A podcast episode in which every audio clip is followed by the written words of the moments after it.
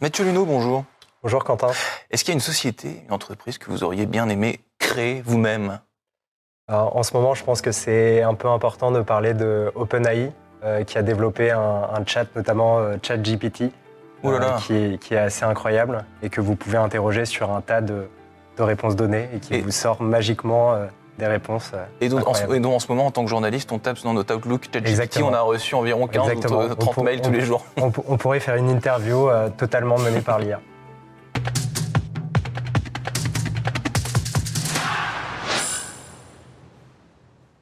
Bonjour à tous et bienvenue au Talk Décideur du Figaro avec aujourd'hui euh, en face de moi Mathieu Luneau qui aurait bien aimé créer la tech de ChatGPT, euh, est entrepreneur, cofondateur d'Uncle dont l'objectif est de faciliter la location de biens immobiliers pour les propriétaires euh, comme pour les locataires. Le déclic, le point de départ de, de cette boîte, c'était quoi? Vous n'arrivez pas à louer un appart on, voulait vraiment faciliter l'immobilier. Et en fait, on s'était rendu compte que pour faciliter l'immobilier, il fallait créer des nouvelles solutions qui n'existaient pas. Et on est parti d'un point de départ d'aider les locataires mm. avec un produit d'assurance. Donc on est devenu le garant des locataires. Et ensuite, euh, ce produit marchant bien pour les locataires, on a créé la même chose pour les propriétaires, une assurance loyer impayé, pour euh, diffuser comme ça cette... Euh, parce que ce que vous dites, c'est que le marché de la location est un peu, vous n'avez pas dit ce mot-là, mais un peu archaïque, disons un peu, un peu, un, peu poussiéreux, quoi. Exactement. Bah, en, fait, il faut aider les différentes personnes qui travaillent dans le milieu immobilier avec des nouvelles technologies. Donc nous, on a aidé les agents immobiliers via euh, notamment des solutions comme des SaaS. Donc on a créé des logiciels pour euh, les aider à diffuser nos propres produits et on a développé le marché immobilier en sortant ces fameux produits d'assurance pour essayer de, créer des nouvelles choses et d'accélérer un peu ce marché. Parce que sur la location immobilière, il y a deux choses. Il y a euh, d'un côté les, les, les, personnes qui cherchent à louer un appartement qui n'y arrivent pas parce qu'on leur demande des, des, process, des documents totalement parfois totalement hein, incroyable. De l'autre côté, euh, les propriétaires, ils ont qu'une trouille, euh, c'est d'avoir un mauvais locataire, un mauvais payeur, etc. Donc vous, finalement, vous essayez d'un peu de modérer tout ça. Vous êtes un peu les, modérateurs de, la chose, si je puis dire, du, marché. Exactement. Bah en fait, nous, on apaise les tensions. Ouais, notre point de départ, c'était justement euh, cet aspect de tension. En fait, pour nous, le marché est notamment bloqué par le fait que les propriétaires, quand ils font l'acte de louer leur appartement, perdent en quelque sorte le pouvoir sur leur locataire, hmm. parce que le locataire arrive dans les lieux et il est euh, chez euh, subitement chez lui et donc tout puissant. Et donc en fait, le fait de rassurer les propriétaires en leur disant qu'ils allaient être couverts pendant toute la durée du bail et pendant toute la durée de la location, c'est une manière aussi de d'accélérer un peu cette mise en avant de, de la location et derrière, euh, si possible, de réduire le, les tensions pendant toute la durée de la location. Est-ce que vous avez eu est-ce qu'en en créant cette boîte, en la développant, vous avez euh, mis le pied sur des embûches Je veux dire, vous vous êtes rendu compte de certains problèmes. Enfin, comment est-ce que vous avez dû adapter votre business model en fonction des réalités euh, du terrain que vous avez rencontré? Bah la première réalité à laquelle on a été confronté, c'est qu'on a créé vraiment un produit pour les locataires. C'était quelque chose qui n'existait pas. Et donc, euh, bah, fondamentalement, euh, l'écueil euh, qu'on a dû surmonter, c'était la connaissance par les propriétaires de notre dispositif. Donc, il y avait tout d'abord une éducation assez naturelle à faire là-dessus et montrer en fait que même si la boîte avait peu d'années d'existence, c'était une solution très solide derrière parce qu'il y avait des assureurs, etc. Et derrière, en fait, ça a été de reproduire exactement toutes les bonnes choses qu'on avait faites sur ce produit et les mettre sur un produit qui était un peu plus massifié pour pouvoir euh, derrière euh, donner les mêmes avantages à tout le monde. Est-ce qu'en alors là on est en France, est-ce que euh, dans nos pays voisins cette, cette, cette, ces tensions, disons qu'on vient de décrire entre propriétaires et locataires sont les mêmes? Ou alors est-ce que en France on est particulièrement comme ça quoi? Alors qu'on a une culture très forte sur des tas de sujets peut-être sur cette question-là aussi. Ça existe également mais d'une manière un peu différente. En fait en France, ce qui est problématique aussi, c'est que, euh, enfin problématique, attention à ce terme, c'est que on va mettre un peu plus de deux ans à expulser un locataire qui euh, ne paye pas ses loyers.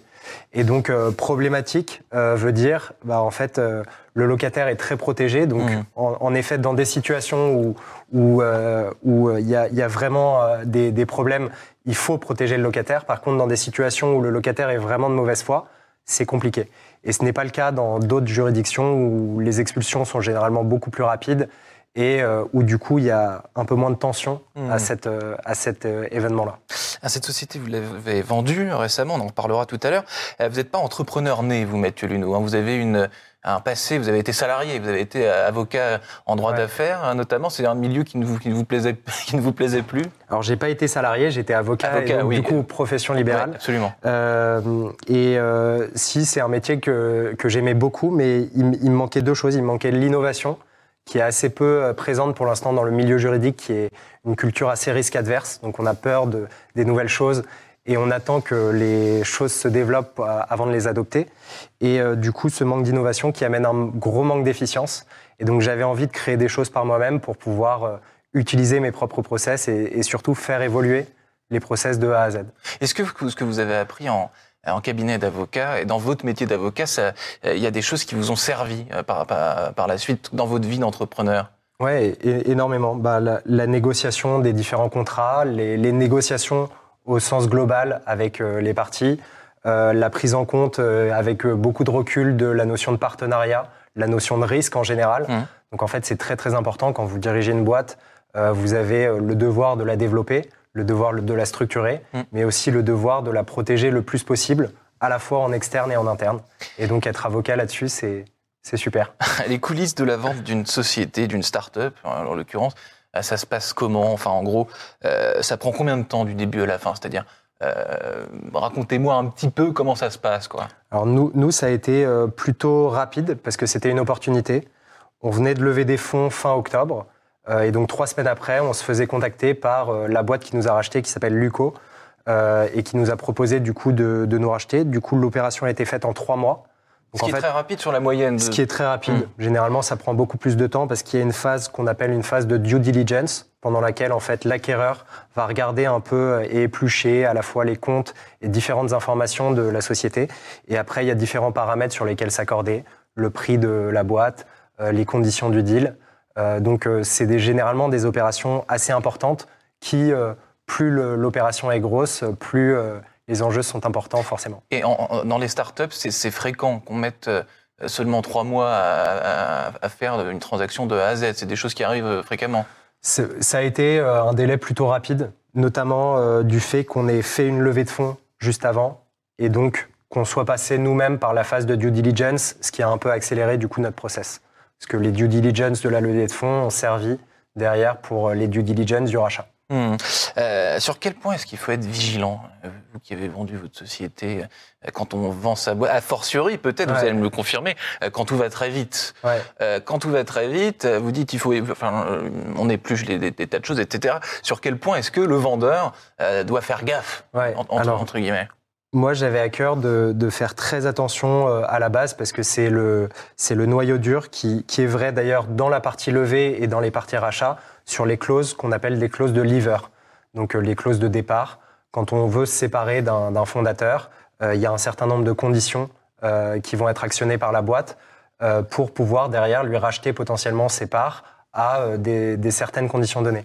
là, ce qui, ce qui fait écho particulièrement, c'est que moi, je, je me suis fait virer de ma boîte alors que j'avais ce qu'on appelle une période de vesting de trois ans.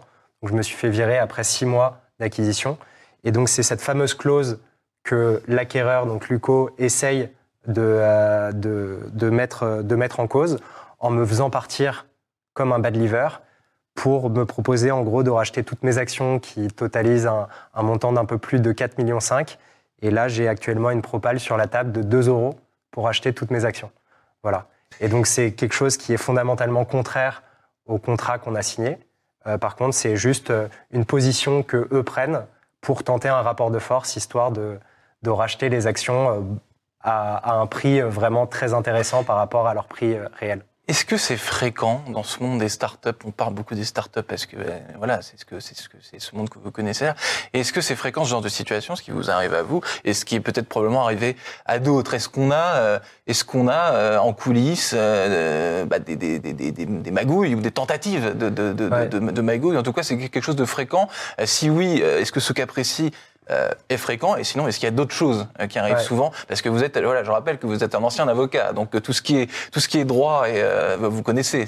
exactement. Alors pour pour moi, c'est une très bonne leçon parce que je pensais avoir un contrat assez clair et en fait, à partir du moment où vous avez un contrat clair derrière, si en face vous n'avez pas une partie qui entend respecter ce contrat, bah, en fait, vous pouvez avoir le meilleur contrat du monde. Derrière, il vaut pas grand-chose et il faudra attendre qu'un tribunal se, se prononce là-dessus.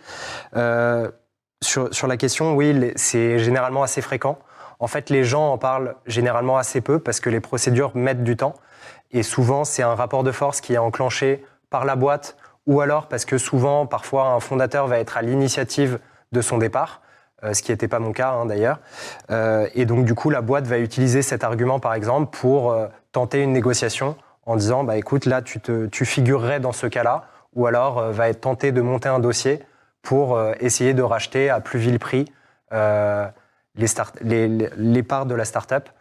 Et ce qui est un peu dommage, c'est qu'en ce moment, le, contexte va faire, le contexte économique euh, côté tech va faire que beaucoup de boîtes vont euh, subir pas mal de difficultés. Et on va peut-être au devant de situations euh, un peu regrettables comme celle qui est en train de m'arriver. Quand, les marchés sont sous tension, euh, évidemment, ça se ressent d'une manière ou d'autre. Ce qu'on entend aussi dans, dans, le milieu des startups, c'est comment dire, ces pontes euh, ces, sachants euh, qui prennent sous leur aile des jeunes, euh, des jeunes padawans qui ont des bonnes idées, qui ont plein d'énergie et qui leur font une confiance incroyable. Est-ce qu'ils leur font tellement confiance que bah, ils découvrent que bah voilà les contrats etc ils ont un peu signé sans, sans, trop regarder parce qu'ils avaient une confiance éperdue dans cette je donne pas de nom mais c'est un un scénario dont on entend souvent parler. Mmh. Oui, alors euh, là-dessus, bah, que, les fondateurs en, question, ou en tout cas ceux qui veulent monter des boîtes, euh, se rassurent. Un contentieux, ça prend du temps, mais un contentieux, euh, quand on a des, bons arguments et quand on a des bons accompagnants, à savoir des bons avocats, tout, se passe bien. Il faut juste, en parallèle, que la boîte contre laquelle vous ayez votre contentieux tienne le coup et donc ne meure pas entre-temps. Euh, ce qui peut être compliqué dans le, dans le schéma actuel euh, sous tension de la tech. Euh, mais à partir du moment où vous êtes droit dans vos baskets et vous êtes serein, tout va bien. Il nous reste une minute, Mathieu Luno. Maintenant que vous avez goûté à l'entrepreneuriat, que vous avez monté une boîte, j'imagine que on a envie de continuer. Ah bah c'est, vous n'allez pas, vous allez pas remettre la robe d'avocat, c'est pas au programme. L'entrepreneuriat, c'est absolument génial. Donc peu importe qu'il se passe des choses comme ça, et c'est d'ailleurs une partie de ce qui fait le sel de, de, justement cette activité. On peut passer par euh, absolument toutes les phases. Donc, euh, il faut monter des boîtes. Il faut monter des champions français euh, qui ont vocation à, être des, énormes boîtes en Europe et, mondialement. Donc oui, je, vais sûrement remonter ou reprendre une boîte prochainement et, j'ai vraiment hâte de faire ça. Merci infiniment, Merci Mathieu Luno, d'avoir répondu à mes questions pour le Talk Décideur. Merci beaucoup. Figaro, je vous souhaite une excellente fin de journée. Merci, à vous aussi.